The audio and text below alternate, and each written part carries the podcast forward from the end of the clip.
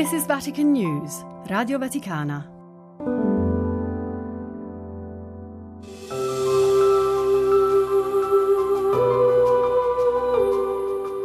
Anche chi sa poco o nulla di lui, quando scrive un'email o guarda il calendario, calcola gli anni a partire da quello della sua nascita.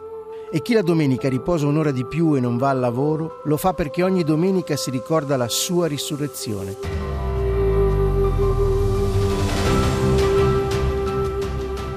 Chi è Gesù di Nazareth che ha condizionato così tanto le nostre vite?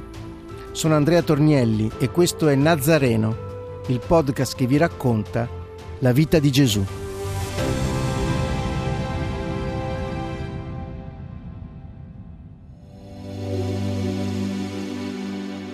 Guarito senza entrare in piscina. Il paralitico di Bezetà. Dopo questi fatti Gesù e i suoi salgono a Gerusalemme per festeggiare la Pentecoste che celebra la rivelazione di Dio sul monte Sinai. Nella zona nord della città santa, subito fuori la Porta delle Pecore, sta sorgendo un quartiere nuovo e c'è una piscina rettangolare chiamata Bezetà, con quattro porticati ai lati e uno centrale che la divide in due. Qui confluiscono le acque di una sorgente sotterranea, alla quale il popolo attribuisce uno speciale potere curativo.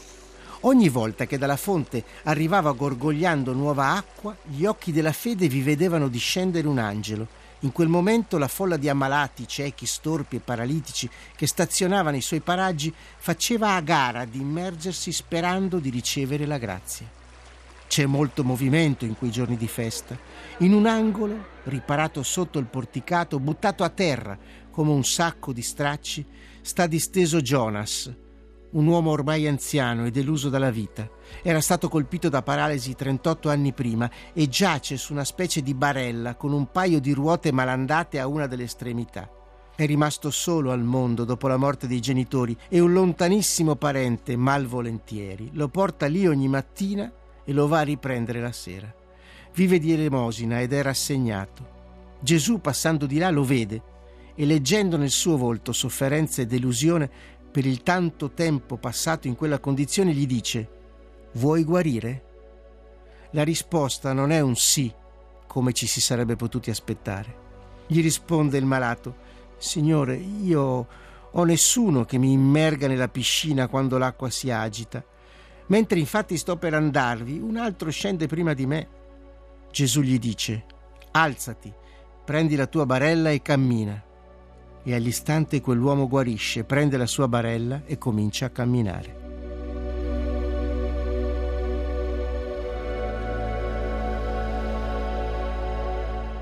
Gesù in quel momento è lontano dai suoi amici. Le parole di quel dialogo sono state quasi sussurrate nell'indifferenza generale di chi passa di là cercando di farsi spazio per essere pronto vicino al bordo della piscina e immergersi nel momento del gorgoglio.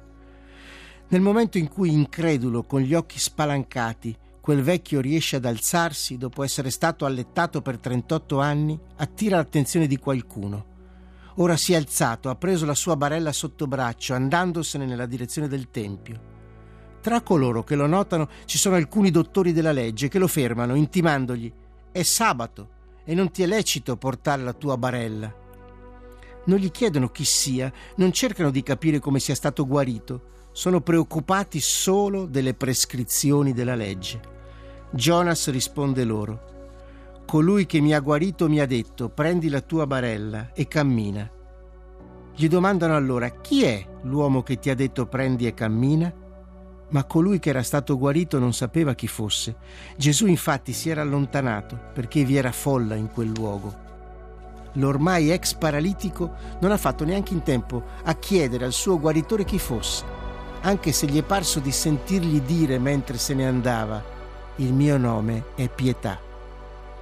Jonas va dunque al Tempio per ringraziare Dio. Mentre si trova lì, ecco giungere Gesù. L'uomo lo riconosce in distanza, ma attende che lui si avvicini. Il Nazareno gli raccomanda, ecco, sei guarito. Non peccare più perché non ti accada qualcosa di peggio. Ai dottori della legge che lo fermano mentre usciva dal Tempio, il vecchio dice che era stato Gesù a guarirlo e questo provoca una nuova reazione. Lo perseguitano perché faceva tali cose di sabato. Ma Gesù dice loro, Il Padre mio agisce anche ora e anch'io agisco. Per questo i giudei cercavano ancor più di ucciderlo, perché non soltanto violava il sabato, ma chiamava Dio suo Padre, facendosi uguale a Dio. Le parole pronunciate da Gesù aumentano in alcuni la preoccupazione, in altri l'odio verso di lui.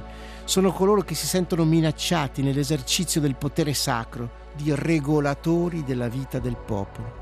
Così alcuni scribi e farisei, avendo visto che alcuni dei suoi discepoli prendevano cibo con mani impure, cioè non lavate, lo interrogano. Perché i tuoi discepoli non si comportano secondo la tradizione degli antichi, ma prendono il cibo con mani impure? Gesù compiva miracoli di sabato, i suoi non si attenevano a tutte le abluzioni prescritte. Gliene chiedono dunque conto, non tanto per capire, non sono interessati a questo, ma per metterlo in difficoltà. Il maestro risponde citando un grande profeta di Israele. Bene ha profetato Isaia di voi, ipocriti. Come sta scritto, questo popolo mi onora con le labbra, ma il suo cuore è lontano da me. Invano mi rendono culto, insegnando dottrine che sono precetti di uomini, trascurando il comandamento di Dio. Voi osservate la tradizione degli uomini. Ora era lui a ribaltare l'accusa contro il formalismo, contro la legge osservata solo esteriormente, ma non vissuta nel cuore. Il male era smascherato alla sua radice, il peccato d'origine aveva corrotto la natura umana, così come era stata pensata, voluta e creata dal Padre. Non veniva da fuori, dagli alimenti, ma albergava nell'uomo. Non sarebbero stati dunque i formalismi o il moltiplicarsi delle regole a salvare il cuore del peccatore.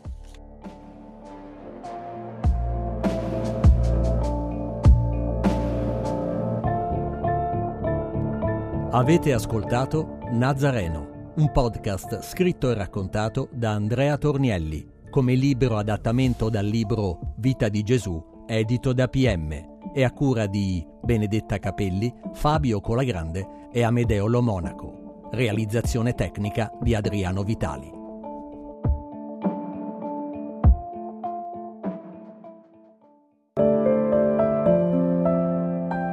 This is Vatican News, Radio Vaticana.